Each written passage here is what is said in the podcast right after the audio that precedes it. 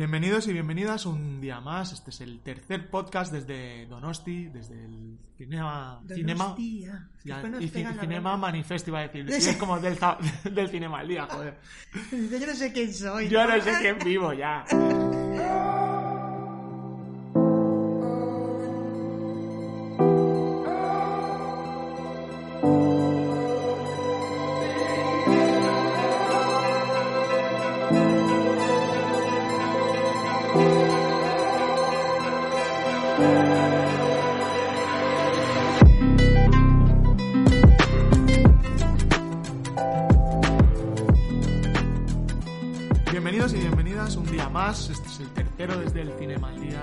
San Sebastián, eh, repasando las películas que estamos viendo en esta 68 edición eh, del festival.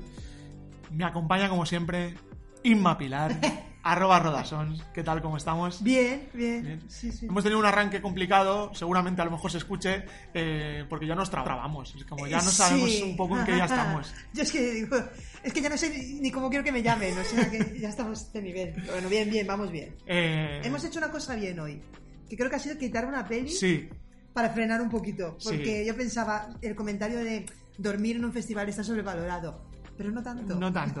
Eh, y ya que este año, al menos el- las películas que teníamos seleccionadas por planning eran menos, que ya nos permitía Hmm. hacer un poco mejor la selección y justamente, bueno, pues teníamos una peli fuera de competición que, que nos hemos quitado.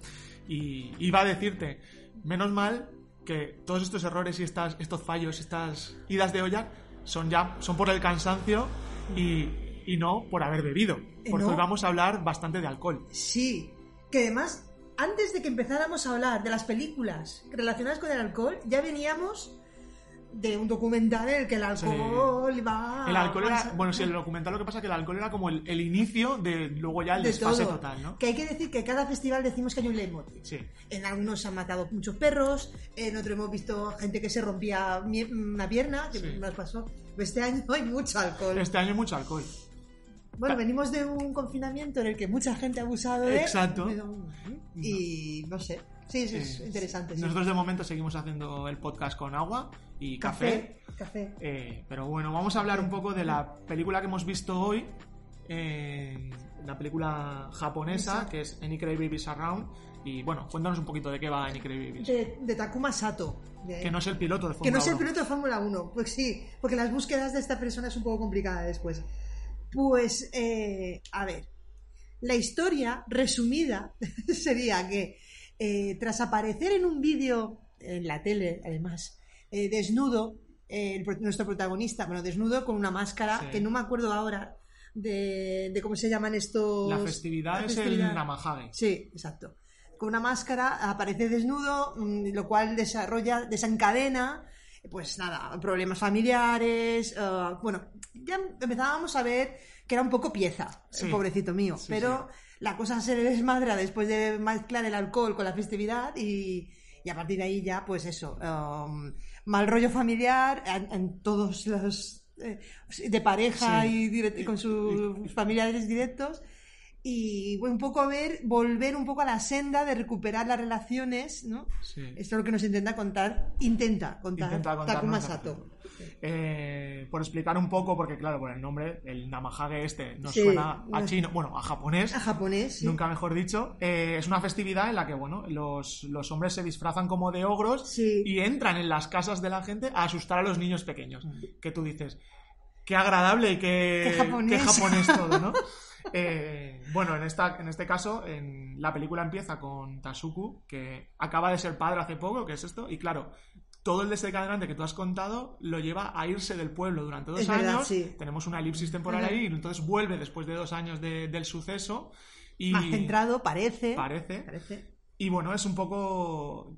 A mí lo que me gusta de la película, que por desgracia luego queda demasiado diluido en el ir y venir de- del Mm. personaje por, por- por el pueblo, es el retrato de, de- que hace de la culpa y la vergüenza, que yo creo que está como muy interiorizado dentro de la sociedad japonesa, porque ya lo hemos visto en, muchas mm, más películas. Eh, esa parte me gusta mucho y creo que ahí es donde quizá está más eh, unido al cine de, de Hirokazu Koreeda. Que es Eh, el productor de desarrollo Sí. Que me ha quedado ni ejecutivo Ni ni, no, no. productor de desarrollo. Muy bien, Hirokazu. que luego lo, luego lo diremos, el tema que probablemente lo tenemos con el desarrollo de la Sí, película.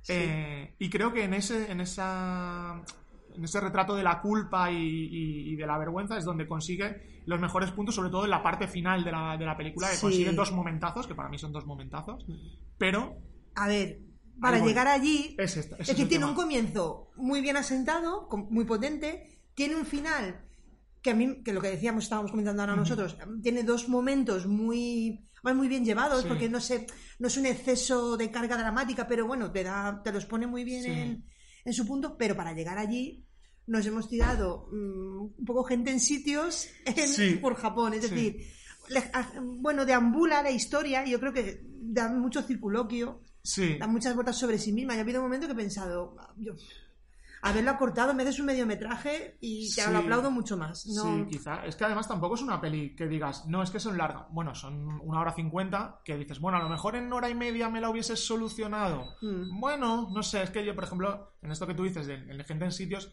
hay un Mm. personaje como es el personaje del amigo que vale, que te sirve un poco como la única unión Mm. de que es el único que no le preocupa lo que has hecho, que ya te ha perdonado y, Sí. y lo tienes ahí como apoyo.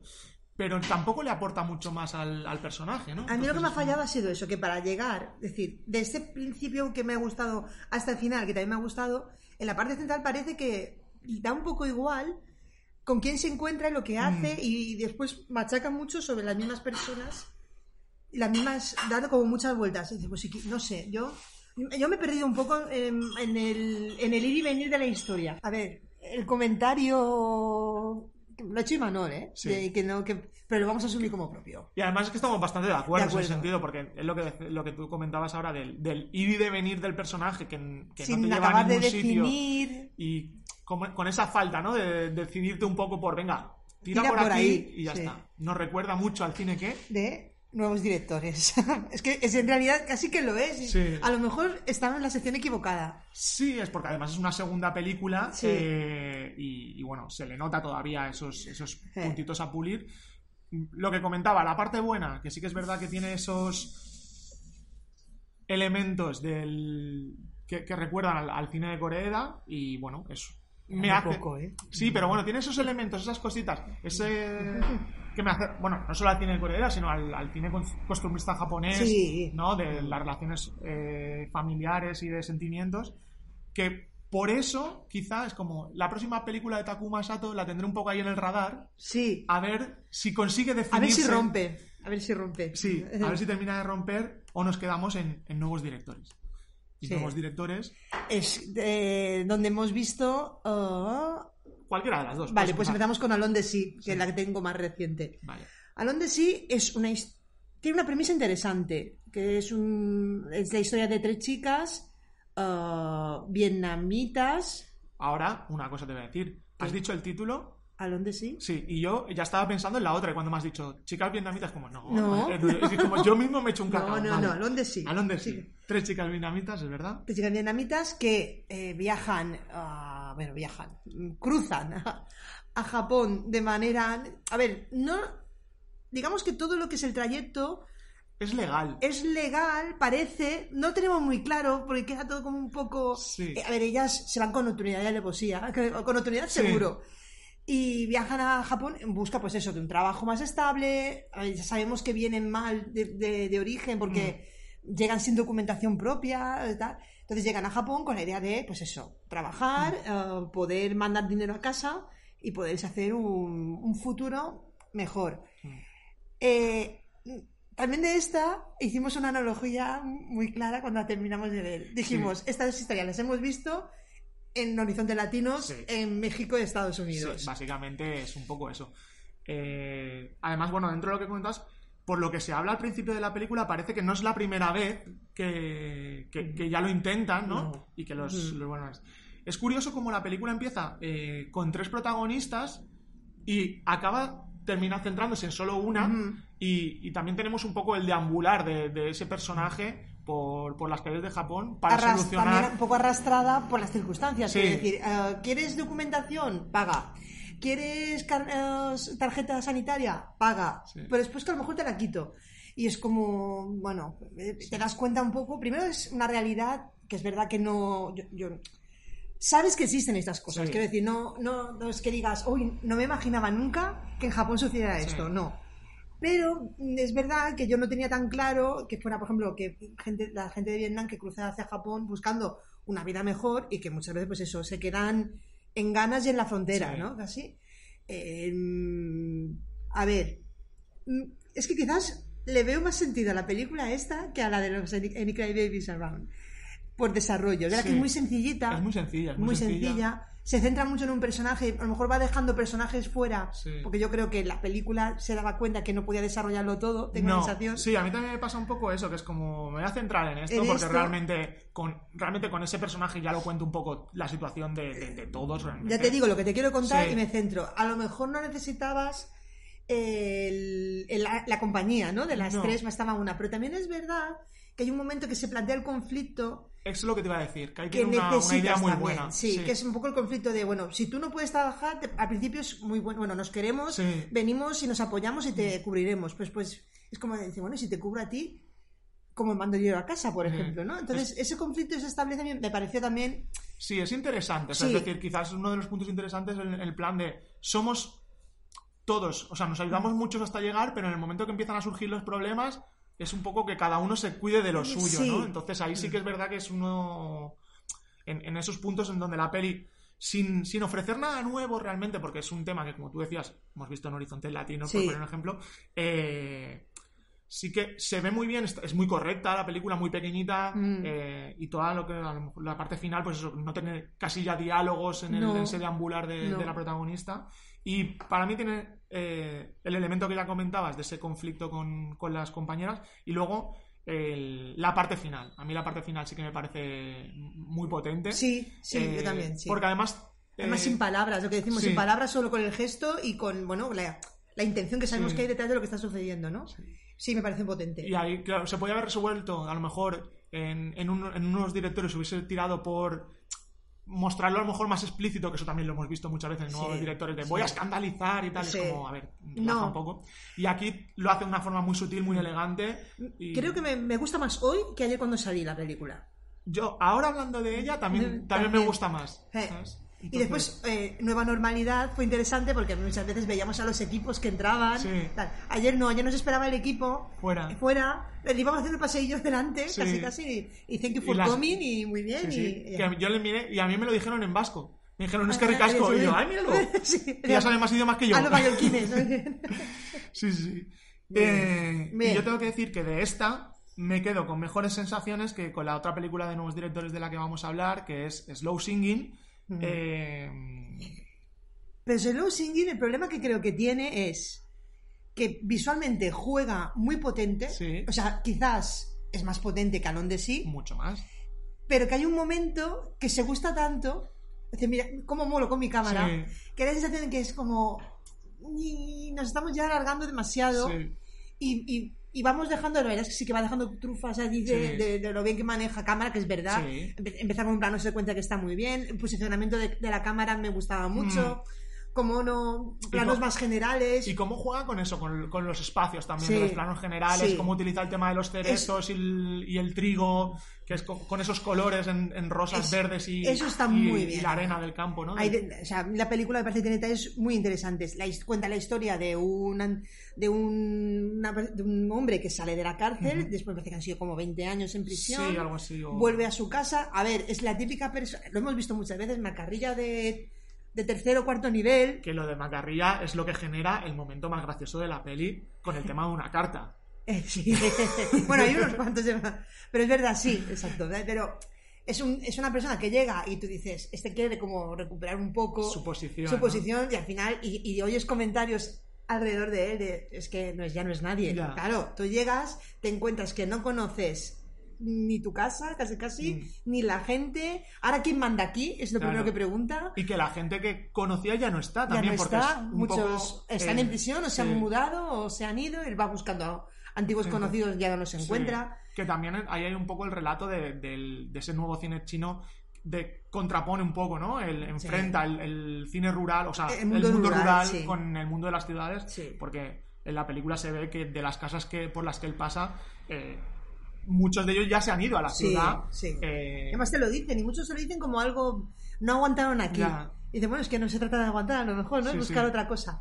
No sé, a ver, la, la película a mí es verdad que sí me gustó, tiene planteamiento muy interesante, yo creo que sí que es un director a, a seguir. a seguir, pero es verdad que hay un momento, a ver, yo hubo un momento que ya no vamos a decir más, pero hay un momento muy American Beauty Sí, que dije, digo, a lo mejor no pinta mucho. El problema es que a veces cuando nos queremos gustar tanto, sí. Como que dices, esto a lo mejor te tendrías que haber dado cuenta que, que lo cortas y el relato se aligera Mm. Sí, un porque poco. además es, un momento que es como, ¿para qué? ¿Para qué? Si no, no Pues tiene... por ejemplo es interesante la relación que tiene con un niño Sí. de allí que, que es muy gracioso, Sí.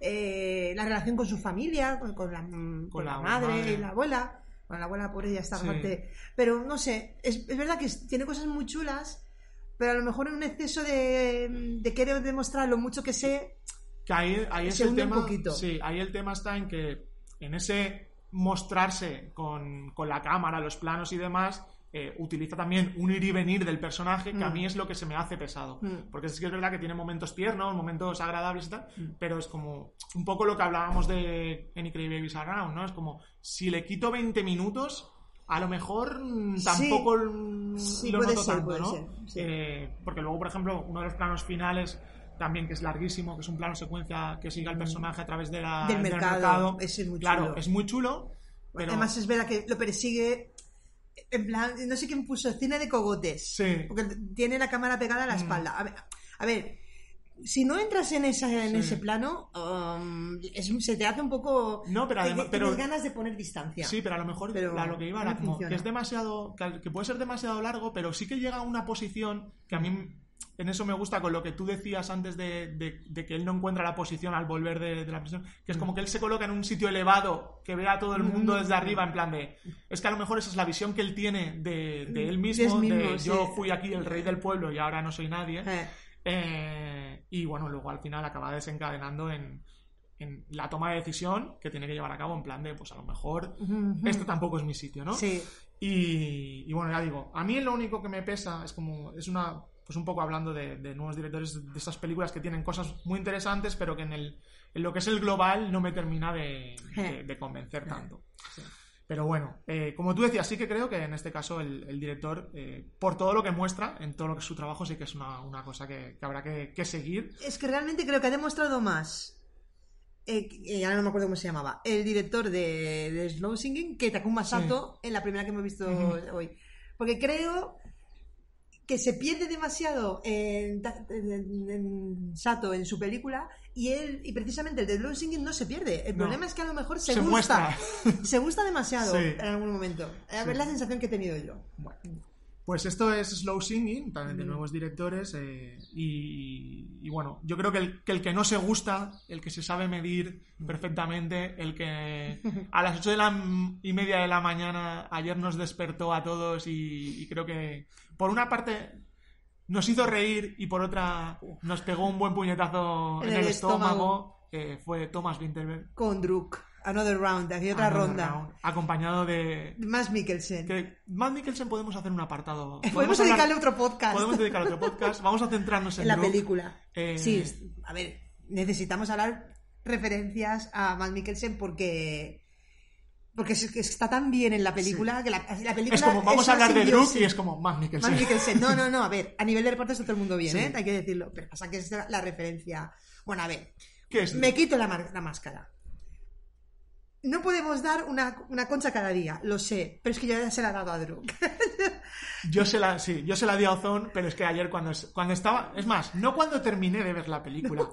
Faltaban 20 minutos así para que terminase la peli y, Y ya era estaba como, pensando, y era no, como, no, no, no. ya está. Y de hecho, con el final, Sí. me confirmó Sí. que sí, que era esta. A ver, porque yo te decía cuando salíamos, la de Ozón me gustó muchísimo, pero no me causó la sorpresa. Mm, Y, y ayer, yo después lo pensé, digo, a ver, que, que Wittenberg ha dirigido bien siempre. sí.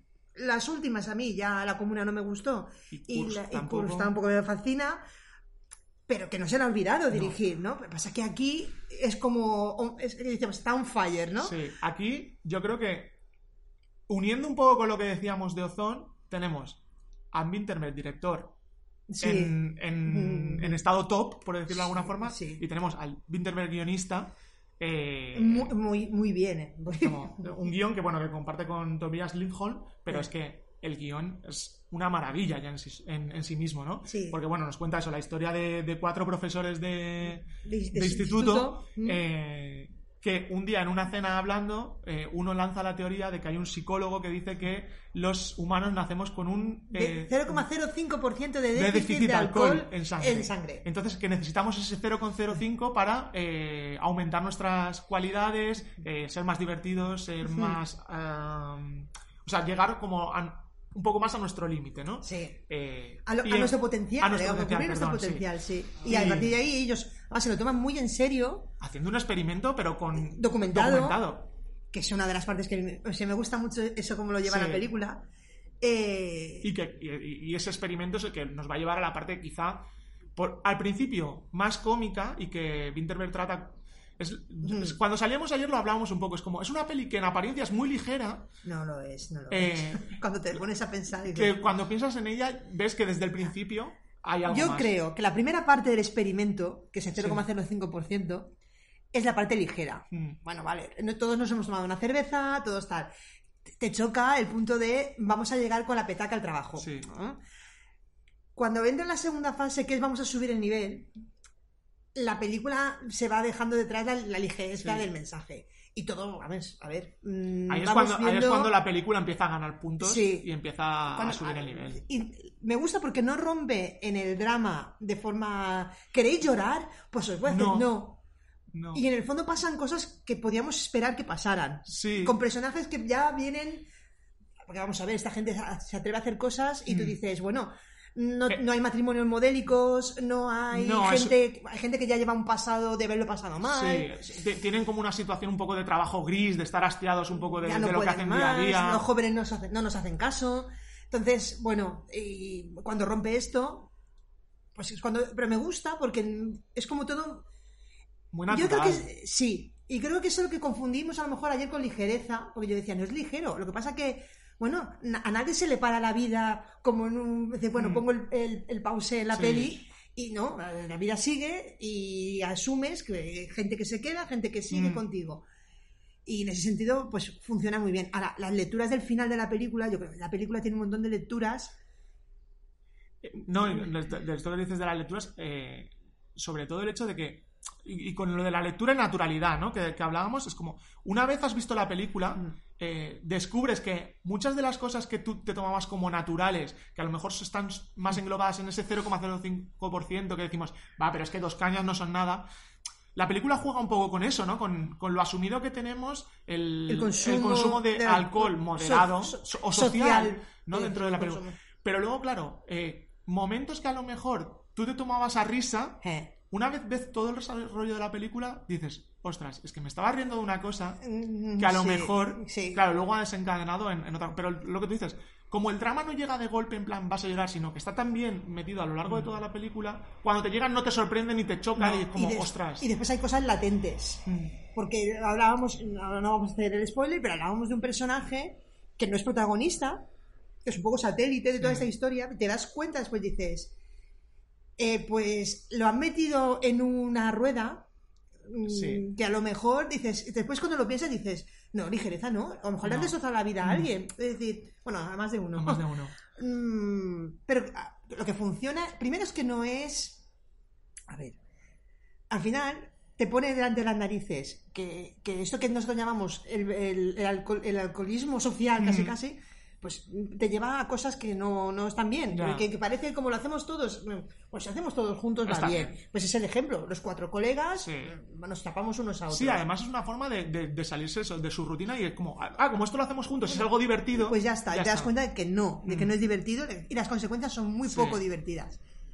Y no sé, yo creo que funciona muy bien porque no va ni de panfletaria, No.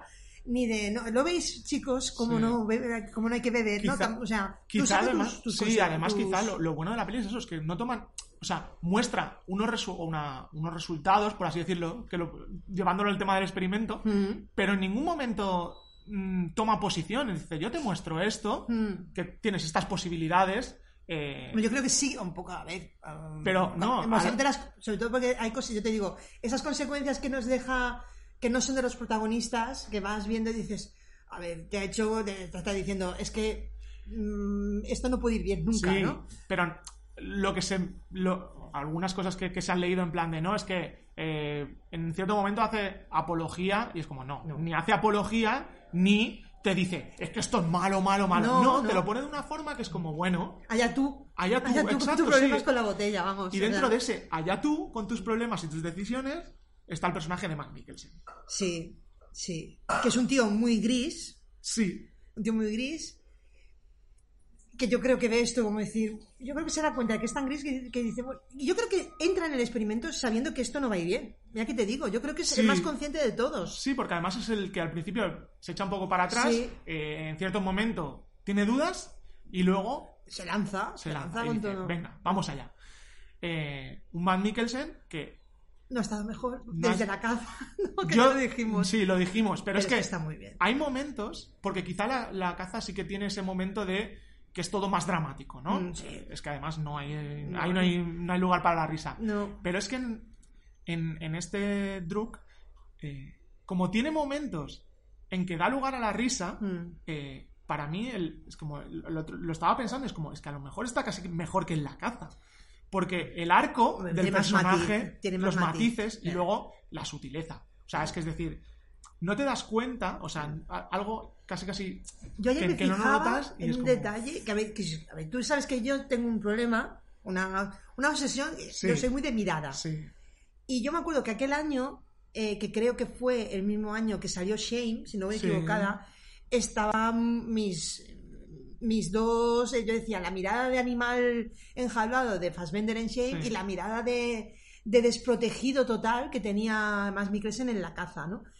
Y ayer yo hubo momentos que digo, tan fácil como mirar un móvil. sí, O sea, la mirada de reojo al móvil, el- ese momento que parece que se abstrae de la reunión Sí. y lo ves que se le va cargando la, en la mirada sí. y, y dices, Es que, se- es que es muy sutil. es que es lo que te digo, es- tiene momentos muy sutiles que no necesita de, los diálogos para saber ¿Cómo lo está, cómo lo está cómo pasando. está pasando. Y este momento que tú comentas del móvil creo que es el mejor ejemplo, porque tú ves que mira el móvil, aparece el texto en pantalla y tú, tú piensas que la reacción va a ser una Sí, y, con, y, piensas- y con- solo con la mirada dices, uh, No. que esto no va tan bien como a lo mejor nosotros pensábamos. Que nos pensábamos que, bueno, que ya habíamos entrado en vereda Sí. y no. Claro, eh, o que no quiere entrar en vereda directamente. O sea, Sí. no tengo muy claro allí. Pero claro, es verdad que a ver, no es un histriónico más Mikkelsen. No. Y por eso a mí me suele gustar también. Sí. Pero eh, cuando tiene que dar, digamos, cuando se tiene que lanzar un poquito, se lanza muy bien. Sí, Pero después es eso, cuando está comedido, basta que basta un poco de gesto, sí. muy bien allí, y es como cada yo- eh, claro, es que al final se te va la mirada todo el tiempo. Sí. Y es verdad que tiene un, reparto, a mí me gustaron todos. Sí, no, están todos a un nivel excepcional, pero sí que es verdad que Matt Mikkelsen.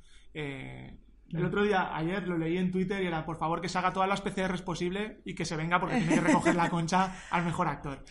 Eh, Sí. Decías que Matt Mikkelsen es un actor que cuando se lanza, se lanza. Eh, No vamos a comentar nada más. eh, pero se lanza. pero se lanza en la parte final que a mí, para mí es el final más alegre y a la vez más triste Sí. que he visto en años.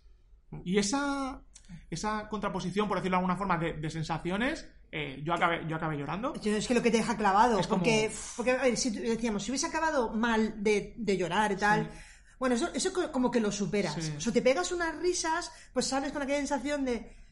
Pero tú estás viendo que es algo alegre, pero que el trasfondo es muy oscuro, Mm. y es lo que, te, lo que nos deja hundido. O sea, Sí. tú dices, yo lloré, vamos, yo decía, digo, yo empiezo a acumular una, una de nudos, De nudos. que como rompa yo aquí. Yo ayer no llegué a llorar en la película. Ahora, tuve la sensación mucho tiempo, durante muchos momentos, digo, sí, sí, pensé, si a Wittenberg se le va Sí, y tumba demasiado hacia el drama, sí. yo me voy detrás. Eh. Eh, Además me hubiese llevado, ¿eh? me hubiese dejado llevar, porque ya me tenía, me tenía muy pillada la película.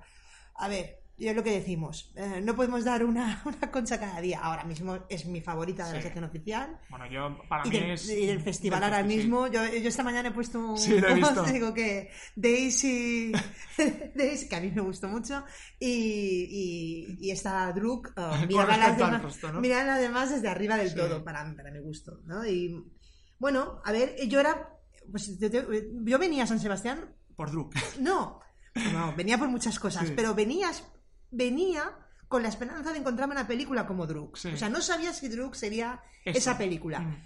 Pero venía con la esperanza de encontrarme una película así. ¿es una obra maestra? Hombre, eso le viene quizás un, le sobra un poquito a Sí. ser obra maestra. Pero esas películas Es que te, pelicu- es una muy, muy buena que te despiertan sensaciones y te hacen pensar, las disfrutas, hay momentos que las quieres, momentos que las odias. Sí. eh, pues yo venía buscando una cosa así. Claro, digo, pues el tercer día ya te la encuentras, dice, pues ya está bien invertido el festival, ¿no? Pues sí, este. Ya es lo que decimos, siempre te llevas alguna peli cada año, pues este año de momento es Druk, veremos si, si nos llevamos al- alguna más. Eh, est- esta mañana hemos visto una competición y esta tarde eh, veremos otra que es lo que yo siempre comparo con las películas de inauguración ligeras, que son los dramas lituanos. Lituanos. Eh, veremos In the Dusk que me la he cambiado para verla contigo esta tarde. O sea, pues podremos hablar de ella. Así que mañana seguramente pues podamos hablar de In the Dusk, de Courtroom 3H y bueno, de alguna peli más que vayamos viendo. Sí. Eh, ¿Lituana o no lituana? Lituana o no lituana. Eh, y bueno, mientras tanto, como siempre, nos podéis seguir en las redes sociales, en el Twitter de Cinema Manifesto, de arroba rodasons y arroba charlierr2d2. Eh, Si habéis visto alguna peli y no estáis de acuerdo con nosotros en algún comentario, pues nos lo hacéis llegar y, y así podemos estar un poco en contacto. Como siempre, nos escuchamos en el próximo programa, en el Muchas- próximo podcast. Muchas gracias. Y hasta luego. Hasta luego.